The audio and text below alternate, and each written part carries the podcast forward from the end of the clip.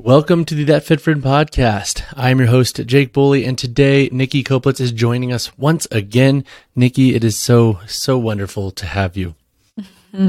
I feel like there was a little hint of sarcasm in that wonderful, but I'll take it. Thank you. Some Monday sass for you. Hey, Nikki here.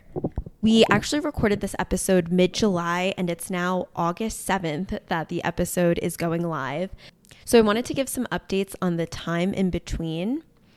Jake has gotten the Nike Metcon 8. It's still unclear when it's going live in the US, but he has a full review and first impressions video up on his YouTube channel as well as a full review on his website, thatfitfriend.com. I'll link all of those videos and articles in the episode details down below. I also talk about the Lululemon Charge Feel shoe, which is now available at Lululemon. As like a fact check, also, I say that it's not designed to be a running shoe, um, but as I've been reviewing it, I've learned that it is more for like HIIT style training, so between running and training, but it is created for shorter runs and, and running as well. So just wanted to clarify those things. Um, I hope you still enjoy the episode. It's a lot about travel and about our recent trip to New York as well as Jake's birthday. So it's a good one. I hope you enjoy.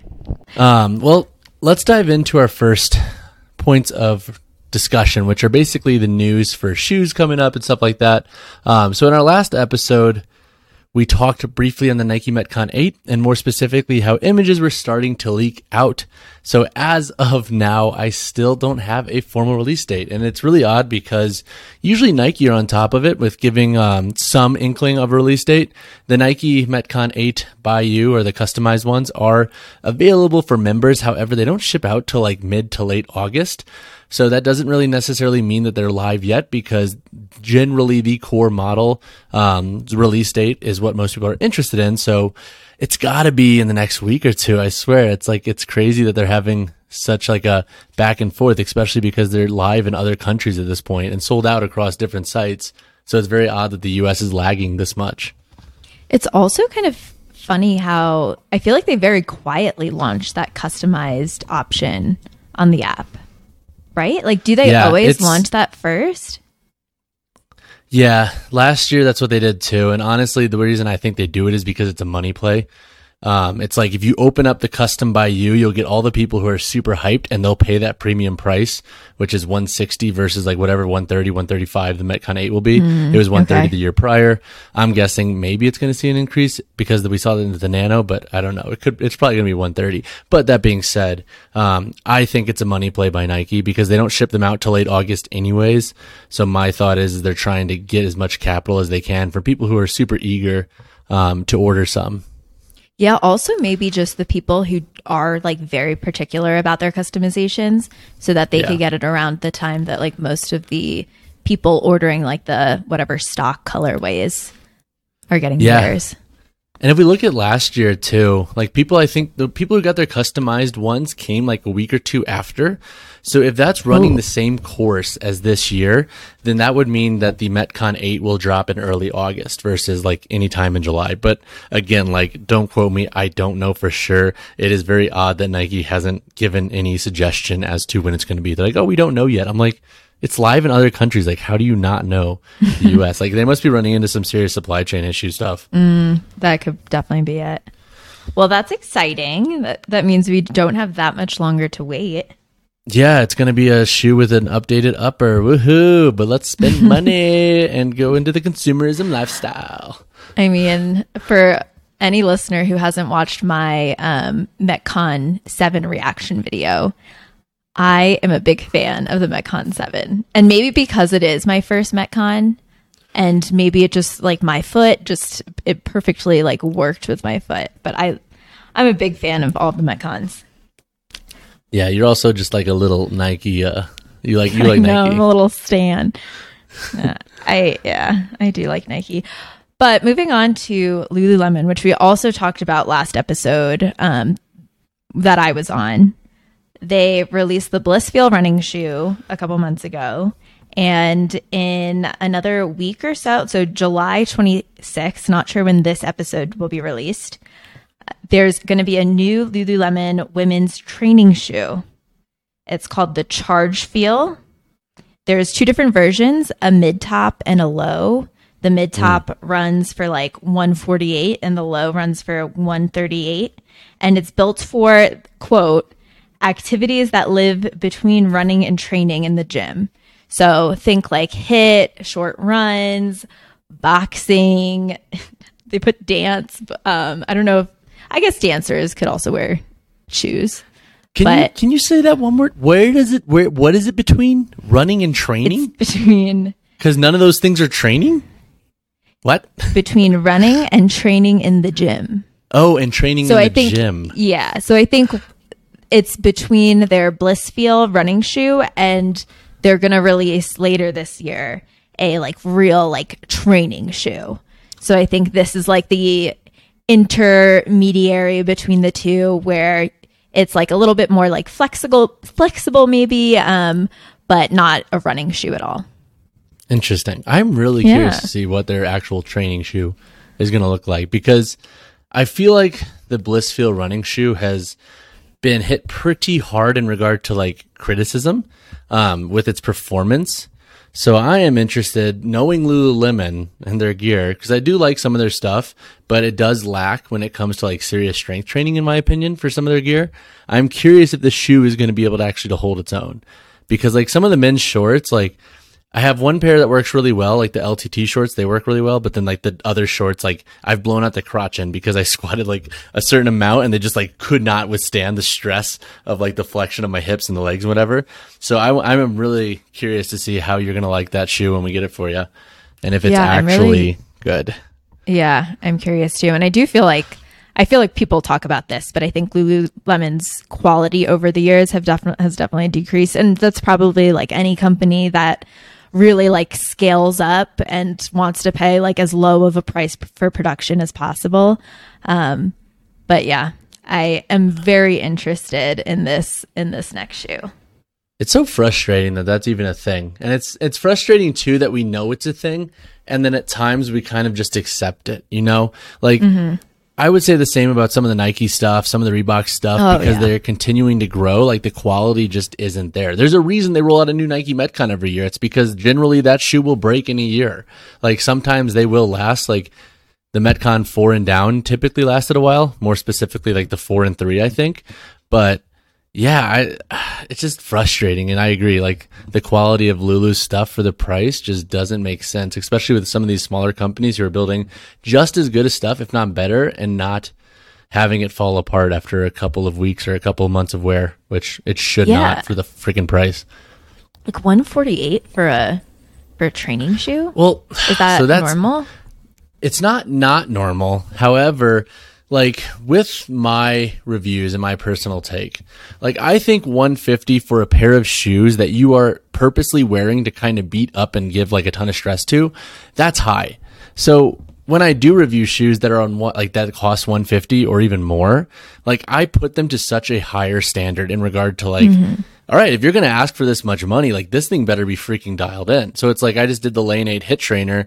That was a shoe that cost 150 and like it's a fine shoe, but it's definitely not worth that price. Maybe like And so when- 130 on sale or something. yeah, yeah, yeah. Yeah, like I said in the review like 40 times when I was reiterating like don't buy this full price. yeah, Nikki was giving me shit cuz I kept on like context, saying I was that. helping him film, um, and he just kept saying it so many times that I was Well, just laughing. okay, because like I want No, people to no, it's- understand. Oh my god, yeah, I it's totally valid to say. I, you know, I just rip on you for anything. It was just Mm-hmm. Yeah, funny because each like- time you were like maybe like 130 or like on sale, like spec- you were just saying the same line. It was cute.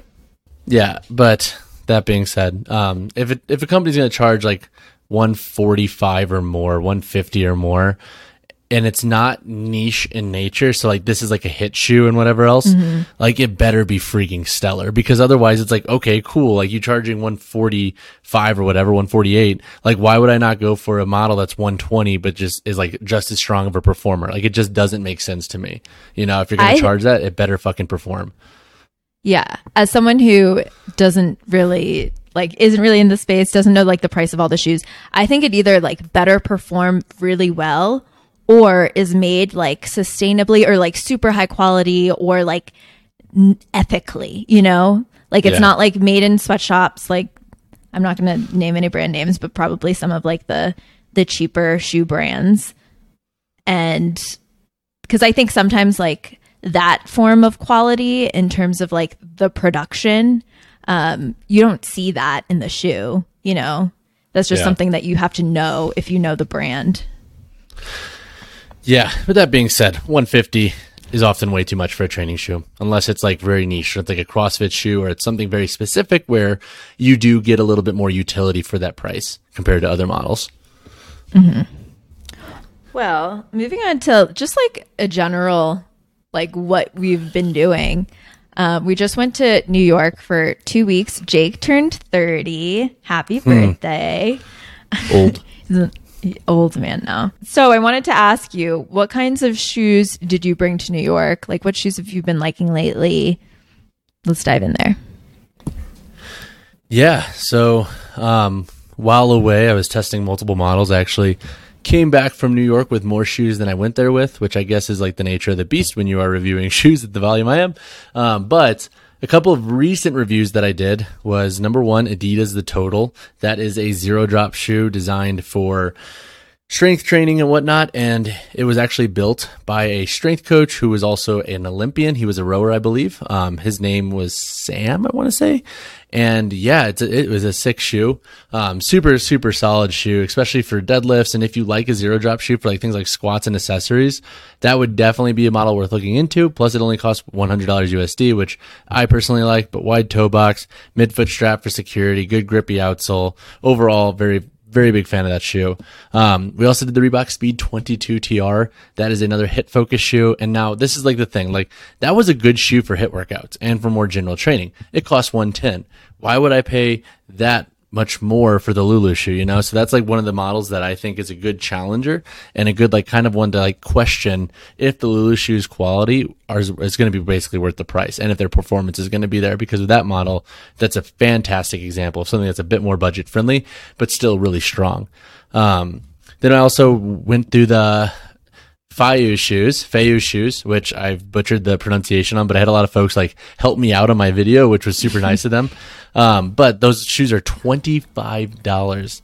They are like a minimalist style shoe, um, basically zero drop shoe, but with an insole that has a little bit of padding in the heel, so it does alter the drop a little bit when the insole is in. However, I thought this shoe was really cool because more and more folks are reaching to it for lifting because it's very similar to a Converse or Vans, but with a price point of $25. Literally $25. I spend more on coffee every week than I do that shoe. And so the quality of it actually wasn't that bad for it. And it's really cool because this model was a shoe that was originally popularized in martial arts like hundreds of years ago oh, apparently wow. and it's now like transitioned into like free running parkour because they're like decently solid and stable. They have a good amount of grip for the most part. And for $25 you can kind of just beat them up. And like mm-hmm. even if you have to replace them in 4 to 6 months like it's like 25 bucks. Like it's really not that big of a sunk cost fallacy with that shoe. And another model that I rolled out this past weekend was the Lane 8 HIIT Trainer. Um, this is the second Lane 8 shoe I've done. The Trainer AD1 was the first. It is not a good shoe. I do not recommend that model, especially for 130 USD. This model had a couple of construction tweaks that I noted were lacking on the Trainer AD1. So I do like that. However, once again, we've already used this model as an example. It is definitely not worth 150 USD in my opinion.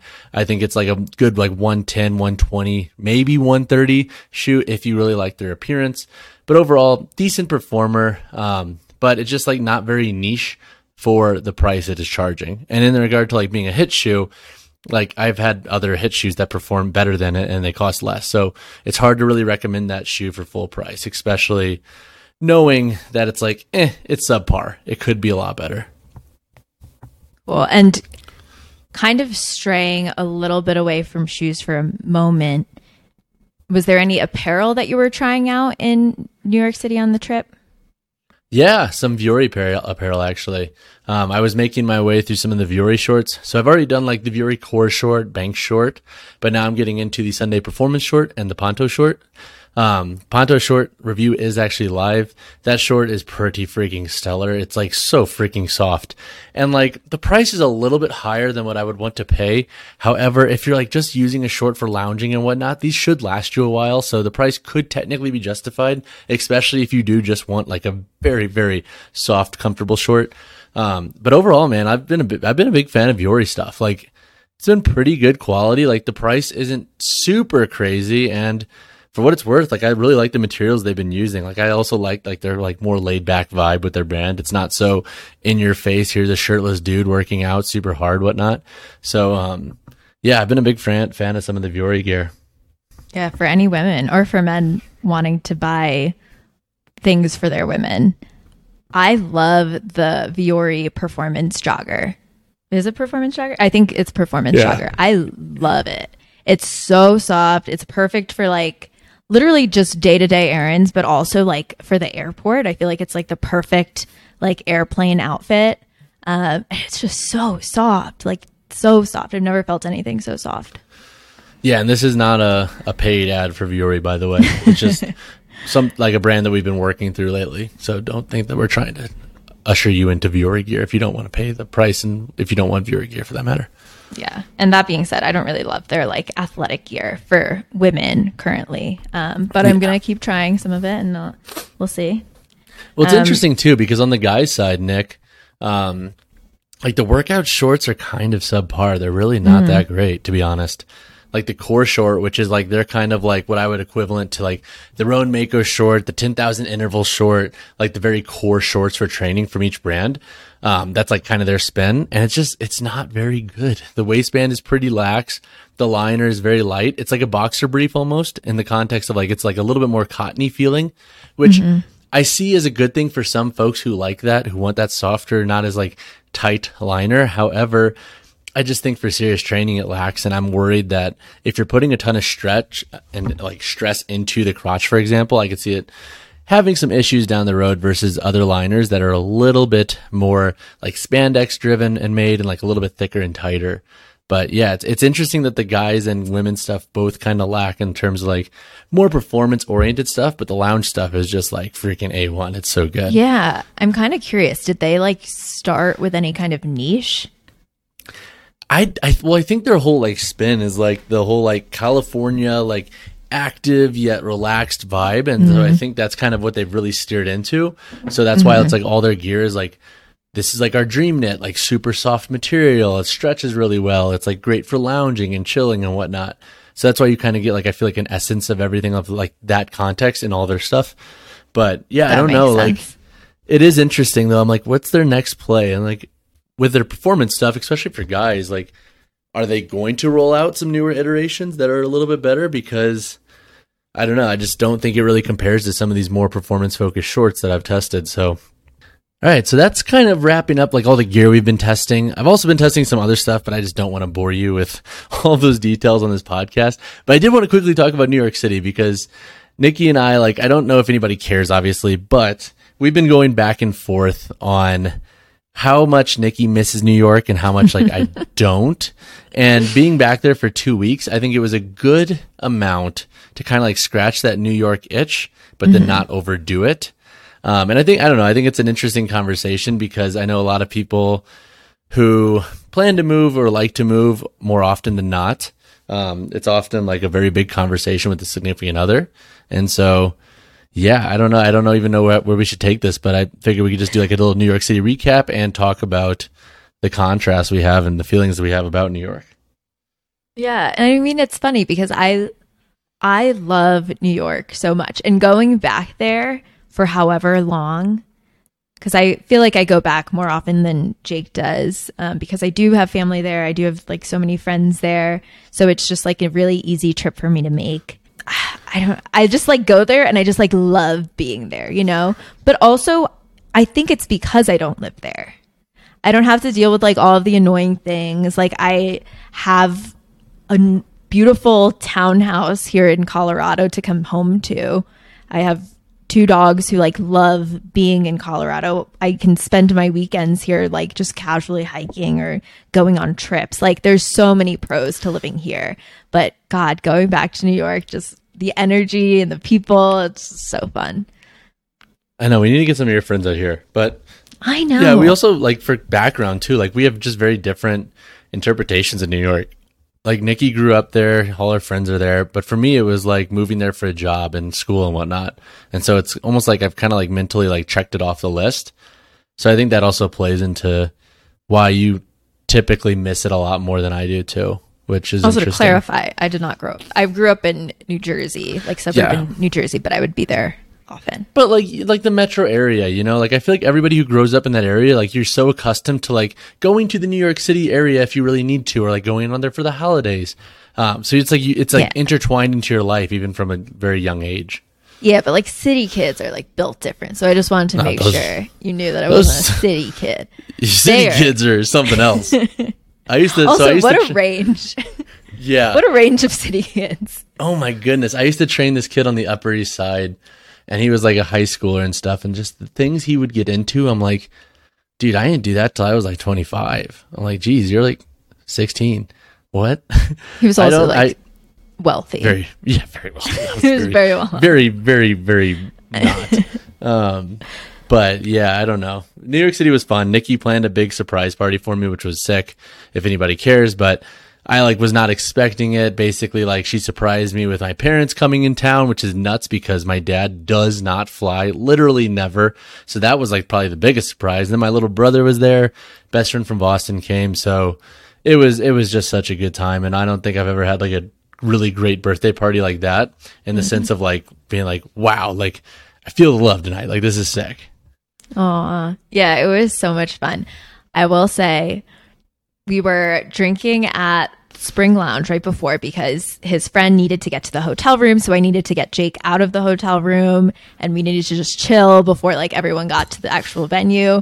So we were just like, you know, taking a couple like tequila shots in Spring Lounge. Some of his like best friends walk by. He looks back and is like, oh my God. And I'm like, God damn it. Cause I was even thinking, like, uh, I should say we're at Spring Lounge so no one walks down like Mulberry in between these streets. But I was also like, people probably don't know the city that well. So they don't know where Spring Lounge is. Um, so it, it'll be fine. And of course they walk by and I'm like, okay, accident, it's fine. Literally one of the friends tags Jake in the store and is like in the city for Jake's 30th, like before the surprise happens.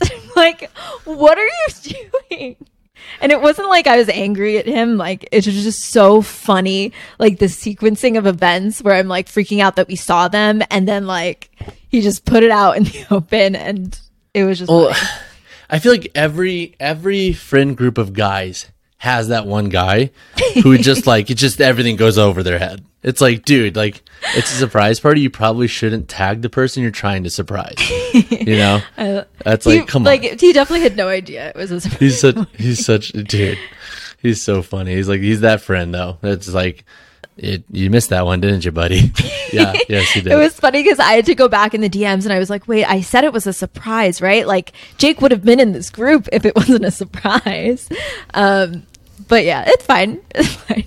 It, he was still surprised about most of the people, and it was just such a fun night and such a fun weekend. So I'm glad. It was. I'm it was. glad it went well. That night, that night was also like low key stressful though. It was a Oh. blur, but also stressful because we had so many different friend groups there, and it's like Mm-hmm. I like want to make sure everybody's having a good time. I want to make sure I'm giving like my energy to everybody. So it's like funny because like I think you and my best friend Zach were joking like you're like Jake's literally at a wedding right now because I was like bouncing around trying to talk to everybody. So I didn't want anybody to feel left out or like like oh my god like these guys are all friends, but like I'm here and like I feel awkward. So. Uh, it was very, very stressful. I was very, very hungover too the next day.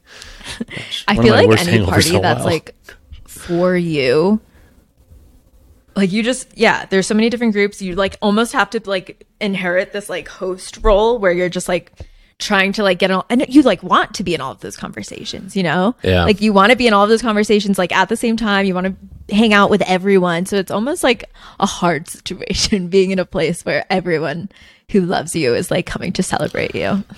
So Yeah, I think- inconvenient. Wedding, if it, if we ever get married, what I want to do is just not talk to anybody. I'm just going to do my thing and party. And I'm not going to do You're the host party thing. by yourself. I'm just going to do. I'm You're not gonna do the host thing. yourself at your wedding. It's going to be so awkward. yeah, but that all being said, this is a great segue into some of our next topics. We have three good topics written down before we wrap this video, uh, wrap this podcast up, and one of those topics is choosing the right shoe to travel with. So this one's really interesting because there's so many differences in travel for folks. So it's like if you're just going somewhere and bringing a backpack, for example, what you're going to bring and what you're going to need is going to be very different than this person who also has a carry on and like a lot more space. But then also mm-hmm. where you're going factors in here too. If you're going to like Cancun and there's not really going to be like a gym, for example, or just a very small hotel gym, you should pick a shoe that's going to be catered into that style of training versus like if you're going somewhere like for business and you plan to train like normal.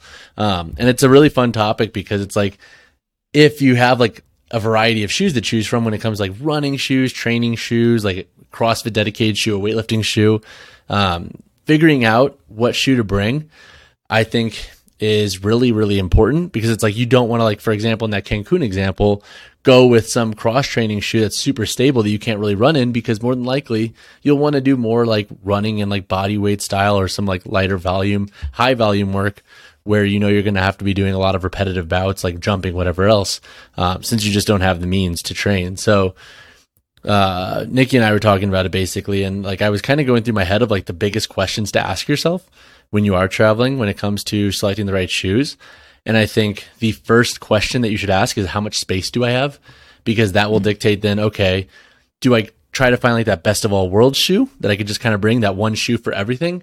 Or can I get away with bringing one or two specialized shoes?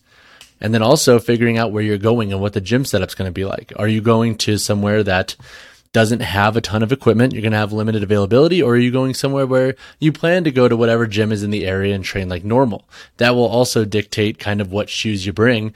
And then you could factor in, okay, this is the space I have. This is how I plan to train. These are the models or the model I'm going to bring based off of how I'm going to train and my space. And then the third question that I think is really interesting is what is like kind of the goal of the trip in regard to training? So, like not everybody wants to go on a trip and still continue training. So if that is you, then bringing something that's much more casual in nature could be a better call because otherwise you're just wasting packing space for something where you're probably not going to use it. It's like don't bring a CrossFit shoe to a vacation where you're not even going to be doing any form of CrossFit or cross training or like serious lifting. You're just kind of wasting space. But if you brought like a running shoe or a more HIIT focused shoe, if there was a day where you're like, okay, I kind of feel like just getting out and moving my body and doing something, you're going to be way better off with that model. So figuring out the goals of the trip, um, the space and kind of what you're going to have available can be really useful. And I think as you kind of work your way through those questions, the shoe that you should bring kind of works itself out for you. Because once you can answer those, you'll be like, okay, like this one doesn't make sense. Like I don't have space for weightlifting shoes. Okay.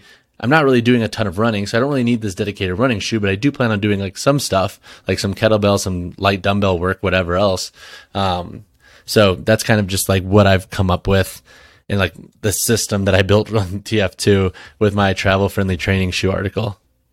I love the categories you broke that into. That made a lot of sense. This is the first time I'm hearing it. Um, so Thanks. I really like how you broke that down. And yeah, Trying I to make like it simple. Yeah.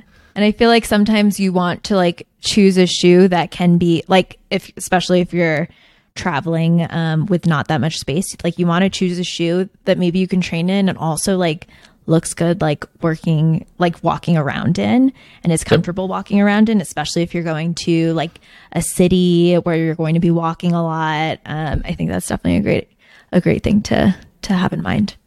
Yeah, and that's actually one of the things I didn't mention that I actually mentioned in the article though, which is like if you like let's say you're only traveling with a backpack, then a super nice strategy to do would be then find a pair of training shoes that looks good dressed up that you could just wear traveling and whatnot that doesn't beat your feet up. So you hit the nail on the head there too. Um, when it comes like another little layer to consider if you are trying to find a training shoe for like day to day wear, but then also that looks good, that doesn't look like, hey, uh, this is a training shoe and I'm dressed up nice and it just doesn't look awkward, you know? which I feel like is hard for women's training shoes because I feel like Yeah. women's training shoes are just like not necessarily that cute where you could like wear it with an actual outfit and not just like an athleisure outfit. I agree. And it's interesting because now that you say that, I'm like thinking about different colorways and different models. And I almost feel like it's like the societal thing too, where it's like, I feel like it's more socially acceptable to see a guy dressed a little bit nicer, but with a pair of like casual training shoes versus a woman who is, you know, like, I don't know. I just feel like when, when women dress up a bit nicer, it's almost like any model you see or anybody who like is like marketing to you for that setting and context. Like it's never in mm-hmm. training shoes. Whereas like if you look at a guy's ad for some of these companies, they could be in like jeans and a nice like shirt and then it's like boom, training shoes. And it's like, huh. Like why I wonder Yeah. like why that is and if there's some deeper roots there related to marketing and just like our societal fashion norms. True, because women need so many shoes, and that's like such a trope with women, like just like always wanting to buy shoes. But yeah, I do feel like we either have like nicer, like dressier, like sandals or heels or boots, or like if we are wearing sneakers, then it's like white casual sneakers that like maybe you can't, like maybe aren't ideal for training. Yeah. I agree. But that being said, if you were going on a backpacking vacation, if you could only bring one shoe, or okay, not backpacking. We already we already talked about we not we don't like Well, backpacking. well, so there's two Um, different kinds of backpacking, right? There's the backpacking in the mountains, and then there's like a backpacking like touring Europe, like staying in Yeah. hostels and stuff. Yeah, Very yeah. different backpacking. okay, so if you're doing the latter, like if you're if you just want to bring a backpack to wherever you're going, what shoe would you pick? I would probably bring like something like the On Cloud X, something that's very comfortable, that's easy to wear. Oh, Um, that that's was that was the last thing I was expecting. Really? Well, that's, I mean, that's like their cross training shoe. It does have a bit more stability than something like the On Cloud 5, which is like just their daily wear travel shoe. So it's like very comfortable to wear. You could wear it for longer durations and not beat the feet up, and it breathes really well. So if you are going to be doing a ton of walking, like I do like that shoe for that. And it's like good enough to do some lighter casual training. And if I did want to lift heavy on that backpacking trip, I would probably just ditch my shoes and just go with my barefoot, um, depending on where I was at, obviously. But a shoe like that would probably be my go-to. Like the Haze trainer would also be good, like the interval net trainer from Strike Movement. Those are both models that you can dress up pretty well, but their overall stability, I think, can almost take away from some of their all day comfort, especially if you do like a bit more of a cush feel with your mm-hmm. shoes. So that's like kind of the conundrum I have there. The Alakai Mio Lee could be a really good one to look into actually too. That's a very good like casual looking daily wear shoe. The Frank trainer from York Athletics was actually one that I wore in New York and put like 10 or 15k steps in, then would go train in, then would go out in. So that was like a kind of a good like well-rounded shoe. That shoe is That's so the one I was going to guess. Yeah, that shoe is. I, I mean, that's that's a fantastic shoe too, but um, yeah, I kind of go back and forth mentally, like what I prefer, and almost I think if like a Frank trainer would be better in like an urban setting, whereas like an On Cloud X would be better for like if you're doing like a ton of walking around outside, indoors, and you're like planning on doing like a lot of traversing through different cities versus just kind of being in one setting where you're going to be um, just traveling with a backpack or whatever. Hmm. Makes sense. And for this trip, besides for all the shoes that you were reviewing on the trip, if you could only pick like a core couple, what would you pick? Oh, good question. Um, so I'm trying to think. I would probably bring the Frank trainer because it's a very easy model to wear out and about. And knowing that we were in New York City, like I know I'm going to be walking a lot. So that was a great model for those asks. And then in regard to more dedicated cross training, um, if I had space, I would bring a weightlifting shoe. Which model? I would probably go with the Adidas Powerlift 5 or maybe the Reebok Legacy Lifter 2. The only issue with the Legacy Lifter 2 is those dudes are so chunky and they're They so take up thick a lot and of heavy. space. They take up a lot of space. So that's like kind of the drawback. I mean, that's with most weightlifting shoes. And then if I had to pick like a dedicated cross training shoe, I would either go with like the Rad one or Haze Trainer. Um, for for that trip because they can both be worn out and about and they're not super uncomfortable. Whereas like a Nike Zoom Metcon Turbo 2, great performer in some context, but not comfortable to walk around in. So Got it. that's kind of where my head goes. Would you like for short runs? Which one would you pick? Either like or, of those honestly. three, of the Oh. Frank or the Yeah, I don't. I would say Frank if I was doing like anything from like one to three miles, and then Hayes and Rad would both work for anything under one, especially if it's like faster paced tempo stuff. Interesting. And yeah, I used to bring my, I used to be a consultant um, and I used to travel weekly. And it was the type of, I don't know, I guess it's the type of travel where you're like basically living in the other place too. Um, and I was training for my first, my first and only powerlifting meet. Um, so I would bring my, my Nike ROM threes. Yeah, Yeah, Nike ROM, ROM threes. threes in my luggage every time and it would just be kind of annoying but like also like kind of ne- necessary because i would be there for a full week training so Traveling with strength gear is so freaking annoying. oh my god yeah i would have my knee sleeves like i would have so much in my like half of my suitcase was just like gym stuff and then the other half was like work clothes Yeah, and it's, it's like every time too I've ever traveled with the belt, they take it out. And they're like, "What is this?" And it's like, "It's a fucking belt, guys." oh my god that's like every time i travel with like when i used to take pre-workout they would just Oh, yeah. take it out every time do the little Creatine, too. thing Well, that makes sense though. Like it's a powder, Yeah. you know. Oh like the belt, yeah. you can clearly see what it is. yeah Like you can Yeah, clearly see what a belt is. I guess speaking of TSA, we could tell the airport story going to New York. God, if you people want to fucking feel stress right now, um, so we're flying out. It's a Tuesday morning. We're flying out of Denver International Airport, and our flight's at 5:45 a.m. Literally 5:45 a.m. It's one of the first flights out of the airport. So we get there around like 3:45, 4, giving ourselves hour 45 to two hours to get the dogs through, get through security and everything. That's plenty of time in a perfect world. So we're walking in with the dogs, and they are out of their carriers like normal because you don't have to put the dogs into the carrier until you are getting on the plane. But for whatever fucking reason that morning, some dude from United wanted to go ahead and say something like, Oh, that dog is too big to fly. And we're like, dude, we fly with Maui all the time. Maui, for context, is a toy Australian Shepherd. He's about 24 pounds and he looks thicker than he is because he has so much damn hair. He's actually like pretty dang small when he's super wet. Um, but this guy's like giving us all this trouble, and we're like, dude, we fly with him all the time. What are you gonna do? Just let, let us fly? He's like, well, he's like, you have to get it approved by my manager, otherwise, I'm not letting you fly. So we're like, are you freaking kidding me? So we go over to this woman at the counter and she's like, I got to find the manager. I got to make sure it's okay, blah, blah, blah, blah. And basically, like, at this point, I'm getting pissed. Nikki's trying to calm down the situation.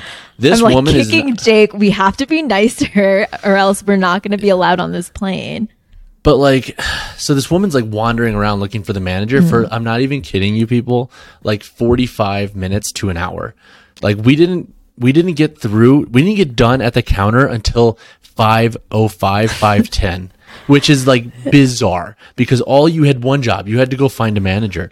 Like what? But it's, it's- it's Tuesday morning. Like how many, how many people are there really? It's crazy. It's funny because she kept like going to find the manager and then kept coming back and being like, I can't find her. And then she kept going and then kept coming back. And it's like, why don't you just like stop once you find her? Like, how about you just was- continue looking instead of coming back every time to tell us the update is there's no update?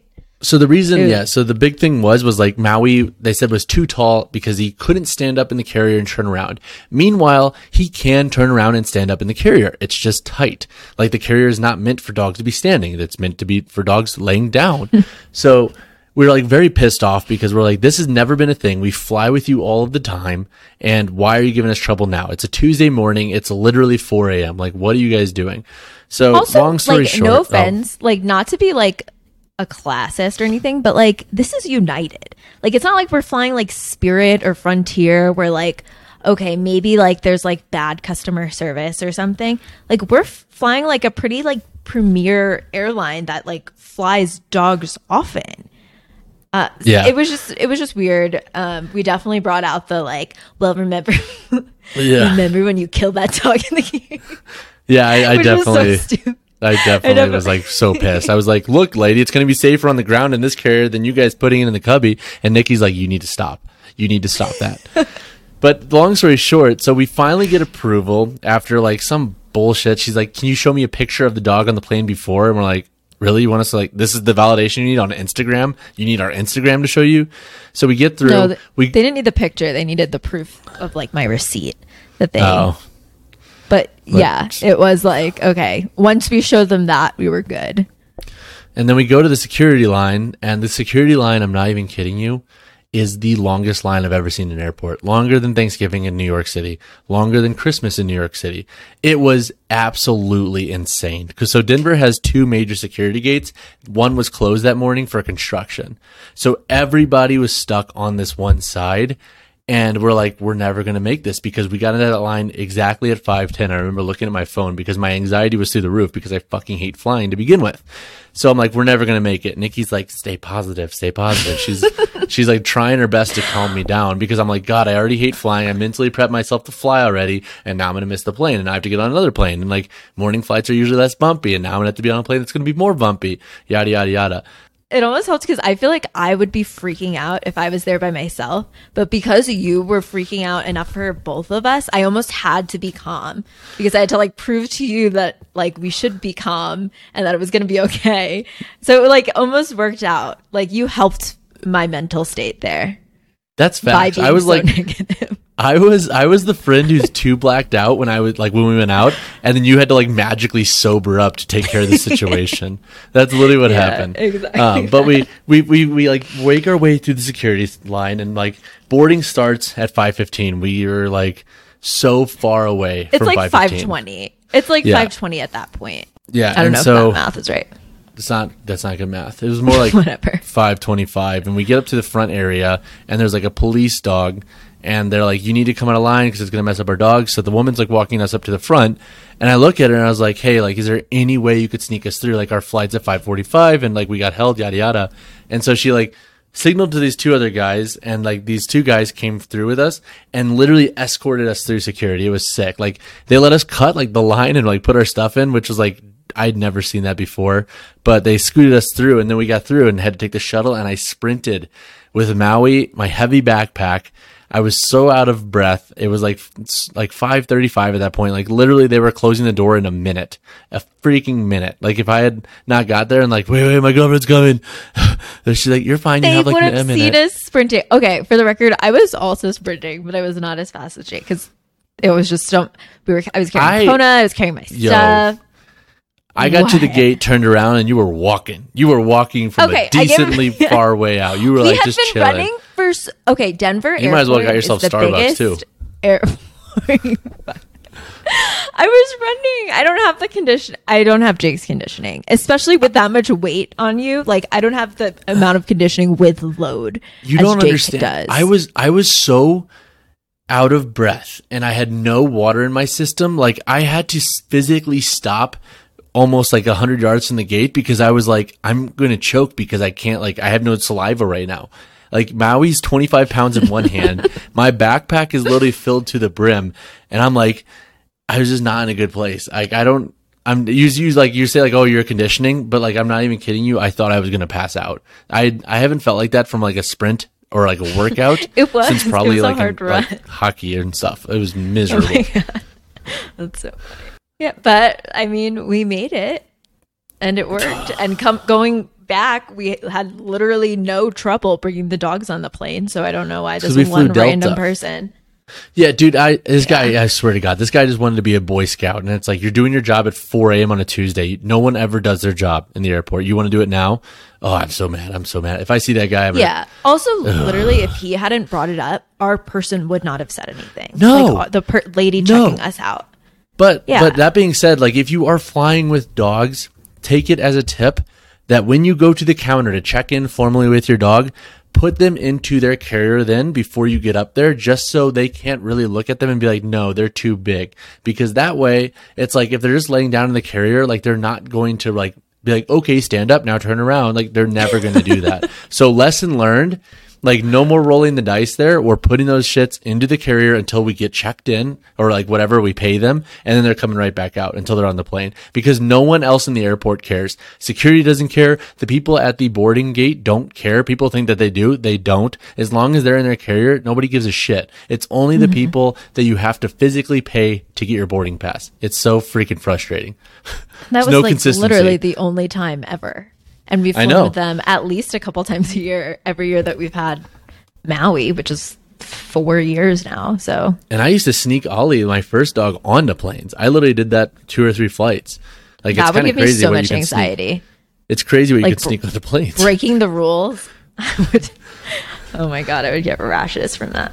But yeah, let's let's let's take a transition away from uh, the stress of flying because I do want to talk about a topic that I was actually talking to one of my coaching friends about the other day, and that is on the topic of mitigating stress when traveling and not training. And this is for folks who are like very schedule oriented almost, where it's like you feel off if you don't eat a certain way or if you don't work out. And if that is you, you're not alone. A lot of people feel that way. Um, and there, there are lessons to be learned, I think, with doing it enough and like understanding and like growing as a lifter, as a coach, whatever, um, that it's not as usually a big deal as we want to mentally make it. But I did want to talk a little bit about it because this past trip in New York, like, I feel like we were pretty good about training earlier on in the trip. And then as we started going out more and seeing friends, it like just started going down, down, down, down. And there was like a good four days back to back to back to back where I was drinking pretty heavily, catching up with folks every night and not training. And I just felt so miserable. And I had to remind myself, like, it was a really good mental test of like, it's okay. It's okay. You'll be back in a week when you get back. But Nick, um, do you want to talk at all on that? Because I think that's a really interesting conversation because I think a lot of people struggle with that. Yeah, no, I I love this topic because I feel like there is almost like a good middle ground where maybe you're not completely like detraining and like eating like all of the things and there is still like some like health strategy there or at least depending on like what your goals are. Uh, because especially if it's like a longer trip like two weeks like yeah it doesn't really matter if you didn't train for those whole two weeks. But like i know how training makes me feel and i know how like eating like well makes me feel. So i always think that at least including some of that on a trip like forget like what my body looks like or like I don't know, like some of like the vanity aspects of like training and eating well. Like my body just performs better better and like my mental health is just better. Like if I'm just doing all of those things, um it definitely helps me out. So I think like I know my strategy going into it is like I know the days that I'm not going to train. Like I know okay, weekends, I'm probably not going to train. I'm probably going to be like a hungover piece of shit, or we're like in this wedding all day. Like, there's no way that I'm going to like train for the 30 minutes in between events. Like, I'm just not. So I think having those boundaries in place beforehand and having that like expectation where like, okay, these are the days that I'm going to take off. These are the days where I have a lift like scheduled, whether it's like with a friend or I know the gym I'm going to. If I have that like set out ahead of time, I feel like that helps me a lot. And I think too, what can really be useful for people to remember is that um, when going into periods of time when you're not training, it really doesn't take a ton to maintain some baseline levels of strength and cardiovascular fitness. And I think with power and more neurological stimulus, like that will always taper off faster, regardless if you're not training. And that should just be expected. However, that's also usually one of the attributes that comes back the fastest too, once you've achieved a certain level. But when it comes to like just general strength stuff, just general cardiovascular fitness, um, keeping in mind that like you don't probably need as much as you think to maintain it. Just doing a good high volume, like quick workout with like push ups, air squats, some form of like dip or something like that to where you can train like a press and stuff. That's usually enough to kind of get the ball moving, but also like not totally detrain in the sense of like, oh my God, all my gains are leaving. Like your gains are not leaving that fast. Will you probably feel a little weaker and out of it when you come back? Yes, however, the rebound time is usually pretty damn quick. And that's like half the time rule is usually what a lot of folks will run off of, where it's like, okay, if you took like two weeks off of training, expect that it's going to take at least a week to kind of get back to normal baseline levels if it's just more general adaptations. Obviously, if you're super specific with your training, it's going to take a little bit longer just because there is more of a demand that you were not kind of hitting when it comes to your threshold. But, um, for folks who are traveling and they might be eating a different way and they might be like worried about losing gains, you're probably not losing as much as you think. And it's like really healthy to take a step back because then when you come back, you'll be more into it. You'll be excited to train. And that's kind of where I'm at right now, which is really nice because I was not very excited about my training prior to going to the trip and stuff. But I think taking those few days away from it, I'm like, damn, like I miss training. I miss feeling like I'm getting taxed and working hard and stuff. So I'm super stoked to be back. And I think remembering and reminding myself that like, dude, you're taking four days off the gym. Like in the grand scheme of life, like what does that really freaking matter? Like I'm not mm-hmm. even, I don't even have like specific goals for comp right now. So it's like, why am I stressing and taking away from my vacation over something that's very arbitrary and something that will bounce back really quick? Yeah. And definitely like when you're connecting with these people that you haven't seen in a while, like I feel like that takes so much more precedence over like an hour at the gym. Um, and I also think like if you make activity like a goal during your like vacation or whatever, like even just getting your steps in and just like walking a lot and exploring wherever you are, like that's going to be like that's going to be a good movement for like your mental and physical health too. So I think like just don't overthink it and like don't stress over it. It's you're already a little stressed just by being not in your environment and exercise can sometimes just like s physically stress you more. Yeah, and this and this wasn't intended to like be preachy at all, but just like more just like, hey, like you're not alone if you feel stressed when you're traveling. Like it's ironic because I feel like a lot of us go on vacation and then if you are very like fitness driven, very goal driven in that context of life, it can almost feel more stressful, but it's normal. You're not alone. You're probably not losing as much as you think. And honestly, there are ways to mitigate um, some of those stressors. And whether that's like little quick workouts, getting your steps in, like Nikki said, um, they're all they're they're the little things that add up nicely to kind of help ease that mind. And yeah, I don't know. I thought it was I thought it was really an interesting topic because it's it's an area of my life where I know I've improved because I was like not as stressed as I normally would get or freaking out or anxious. I'm like, oh my god, I feel so skinny. I lost all my muscle. Like I don't know. So it's like almost like a cool. Like I'm recognizing like, hey, you've worked hard to improve in this area of life. Like cool, we did that. Like not the best. Like, still do some work, but I have improved. Yeah, yeah. And I do I I've felt the same way about this trip. I felt like this was one of the first trips where I wasn't like that stressed about my body or like perfectly getting all my workouts in or um like eating like in a super like calculated way. Um, so I think having that freedom and just like letting go of some of the control over like my body and all of those things like it, it was it was pretty cool And if you are on the road, we're growing, baby. yeah. And if you are on the road and if you're traveling and if you are having those freak out moments, shoot me a message and I'll reassure you that it's all okay. Or I'll give you some tips and stuff. Just, you know, reach out, let me know. Have a shoulder to lean on if you are feeling that stress and anxiety while you're traveling. So on that note, I think it is time to wrap up this episode, this travel, travel themed episode with also a chaotic dog traveling story. um, hopefully you're able to take some tips away from this episode, whether it be choosing the right shoes for traveling, keeping your dog in the carrier when you are checking out, or just remembering that if you are traveling and you're stressed about not training, it's okay. A lot of us feel that way. You're not alone. Um, but Nick, do you have anything else to add before we wrap up? Well, for any listeners, if you could tell us what shoe you would bring if you could only bring one shoe on a trip, I would love to know. Especially if you're a woman. I would love to know like a woman's shoe that like hits all the bases.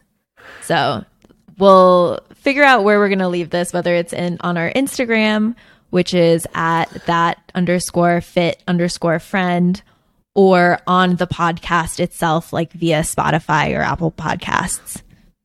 But yeah, Yeah, I think that'll be a fun question to answer. I, I don't want to. I don't want to be the bearer of bad news here, Nick. But I don't know how many women listen to the podcast, but I can't imagine it's many, if any. Maybe some. Ah! Maybe a couple. Well, more women will start listening.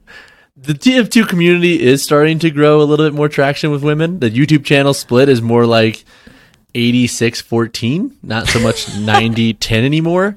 But, you know, like the TF2, like it's a lot of TF2 dudes, you know, it is what it is. But we'll eventually tap the women's market once we integrate you in more, hopefully. So it's not just a, not just a dude talking to you about shoes and it's like, okay, I don't really connect with this asshole.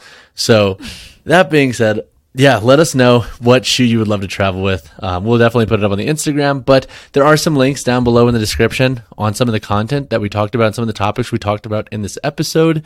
As always, we're going to drop all of the social handles down below to follow us. Nikki, thank you so much for coming on and also for taking it in stride when I accidentally cut you off because I don't mean to. I don't mean to talk over you sometimes, but I do, and I don't mean it. I don't mean it. It's not to be rude. I feel like just we're just so used to. I mean, I did it right there, but I feel like we're so used to like normal conversations, cutting each other off all the time. That's true, That it's you know? hard. That's Because with true. other people, you like know that you should Yeah. let them talk, but when Yeah, it's yeah. you, it's like Yeah, I don't true. really care about what he has to say. That's Just true. That's true. Totally no, no, kidding. no. I think it. I think it is true. Like I think if you don't know us better, I think people can be like, "Oh my god!" Like they're talking over each other. It's so annoying. But it's like it's just how we are. Like we're. It's Oh like. my- Well, it's like what? Wait, are you saying that because we have a like moving to Denver video that like I don't want to say went viral. It got like a lot of views for the channel that it's on. It's like on a random it's on my personal like YouTube channel. We got so many dislikes and so many negative comments. But some of them were like, "Wow, he cuts her off all the time." Which People are so annoying. like we always cut. Each, I feel like we're like a, the always sunny cast. How we're always like trying to talk over each other sometimes, but it's just how we are. like we don't get offended by it. We don't care. It's just how we are.